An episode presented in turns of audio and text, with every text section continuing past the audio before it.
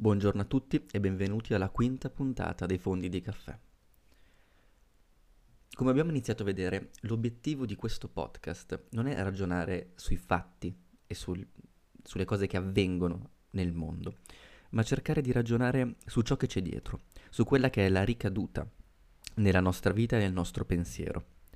Ed è infatti per questo il senso del fondo di caffè vorrei parlare con voi di ciò che rimane sul fondo della tazzina quando abbiamo finito di bere la nostra amata bevanda.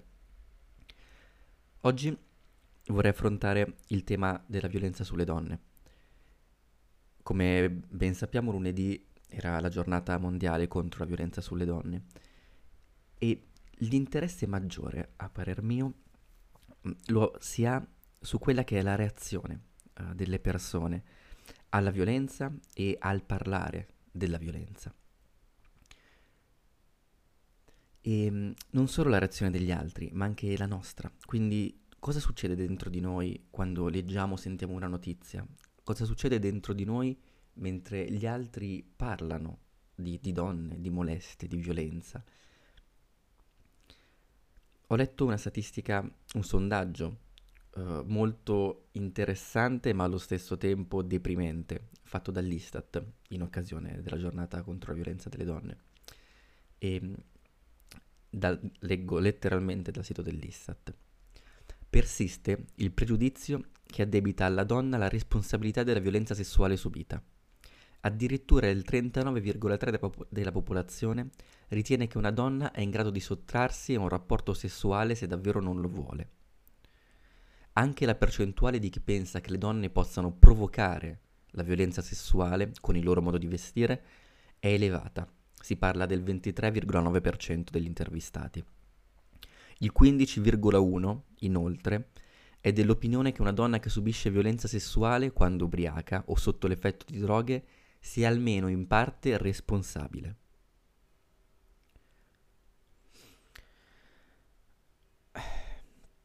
Inoltre, per il 7,2% degli intervistati, di fronte a una proposta sessuale le donne spesso dicono di no, ma in realtà intendono sì. E per il 6,2% le donne serie non vengono violentate. Questi dati sono allarmanti perché non trattano direttamente della violenza, ma di quella che è la percezione della violenza nel sentire comune. Molto spesso, quando si commentano dei casi giudiziari, c'è sempre qualcuno all'interno del nostro giro di amici, o si spera non fra i nostri amici più stretti, ma lo sentiamo. Uh, può essere un vecchio al bar, una signora sui social. C'è sempre qualcuno che tira fuori la classica frase sì, mi spiace che le sia successo questo, però lei mi spiace che sia stata male. Sì, ma qual è il nostro la no- qual è la nostra reazione quando sentiamo queste frasi? Penso che dentro di noi tutti uh, parta una sorta di indignazione e, e di rabbia. Ma quanto spesso abbiamo la forza proprio la volontà di dire la nostra e di spezzare questi commenti, di far capire che si sta dicendo una stronzata. In un tema delicato come questo penso che sia essenziale diventare dei rompipalle come dicevamo in una delle mm, scorse puntate, si tratta sempre di valutare la nostra responsabilità individuale. Molto spesso il nostro pensiero è quello di dire sì, io so di, di pensare nel modo corretto, però non me la sento di attaccare un'altra persona che dice una cosa che per me è una stronzata. Il sottrarci al confronto però fa perdere alla, al nostro interlocutore la possibilità di ragionare maggiormente su quelle che sono le sue parole. Perché molto spesso basta questo.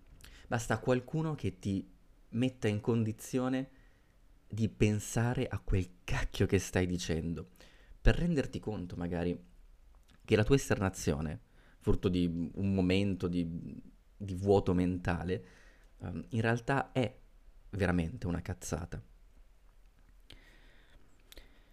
Parlando fra amici, uh, spesso c'è un termine che mi lascia molto annoiato ed è l'uso di troia o, o puttana nei confronti di una ragazza quando in realtà si intende stronza. E ehm, il fatto di usare un termine che riporta all'ambito sessuale e alla prostituzione l'ho sempre visto come una cosa, come un indice molto uh, negativo del modo in cui ci esprimiamo. E per questo ho sempre cercato di interrompere il discorso facendo la parte del rompipalle per andare ad interrogare la persona che ha detto, che ha usato questa parola, su, sul, proprio sul perché. Se quindi c'erano delle basi a sostenere l'uso di questa parola o se fosse semplicemente una scelta lessicale dovuta al caso. Sono felice, in piccola parte, di aver pulito un po' il, il linguaggio delle persone che ho attorno e almeno in mia presenza non lo usano praticamente più. Può sembrare una cosa banale il fatto di parlare bene, di usare un linguaggio corretto, ma come ben sappiamo il linguaggio è alla base poi di, la, di quella che è la strutturazione del nostro pensiero. Ed è da qui che si deve partire. Questo è uno proprio degli esempi più, più semplici e banali e veramente possiamo farlo tutti. Diventa naturalmente più difficile quando sentiamo una delle frasi detta prima. È stata molestata, mm, le hanno anche solo uh, le hanno fischiato per strada o l'hanno approcciata in maniera um, pesante, negativa, con, con battute, con allusioni e c'è, c'è sempre qualcuno, lo, lo, sappiamo bene, non possiamo nasconderci, perché i dati poi dicono questo. In questo sondaggio si parla di una persona su tre, quindi non possiamo fingere di non conoscere nessuno che, che la pensa in questo modo. C'è sempre quello che dice, sì, però lei, però effettivamente aveva una minigonna, quindi voleva farsi guardare. Però in discoteca quante ragazze vedo che effettivamente si ubriacano e si, si sfasciano praticamente. E cosa vuoi? Se ti riduci così, forse qualcosa potrebbe anche capitarti. Dovresti pensare di più a te stessa. Sono delle piccole briciole di pane che però ci portano a seguire un sentiero che alla fine inevitabilmente va a scusare un comportamento totalmente sbagliato, va a scusare quella che è un'effettiva molestia. Non è facile imporsi, dire la propria e anche rischiare spesso di litigare. Però credo sia arrivato il momento in cui non possiamo più nasconderci. Se vogliamo veramente dirci uh, dei cittadini migliori, delle persone che vogliono vivere bene in società, dobbiamo smettere di demandare agli altri la responsabilità di far capire uh, qual è un atteggiamento corretto nei confronti delle persone e quale non lo è. Perché poi tutto si basa su questo, sul fatto di riuscire a rispettare l'altro. E nel rispettare l'altro c'è il fatto di rispettare la sua libertà, anche di commettere errori, anche di ubriacarsi o drogarsi e stare male. O la libertà, ancora di più, di esprimere se stesso attraverso qualsiasi tipo di vestito. So che non è facile, ma non può farlo nessun altro se non iniziamo noi. Quando quel nostro amico fischierà per strada, quando quel conoscente si girerà verso una ragazza dicendole Ehi ciao bella, andiamoci a bere qualcosa e ridendo. O quando in un qualsiasi caso vediamo delle forme di mancanza di rispetto, è lì che noi possiamo e dobbiamo intervenire. Perché quelli sono i primi sintomi di una società che ancora fatica ad accettare il rispetto per la persona, prima che il rispetto naturalmente per il suo essere donna o uomo.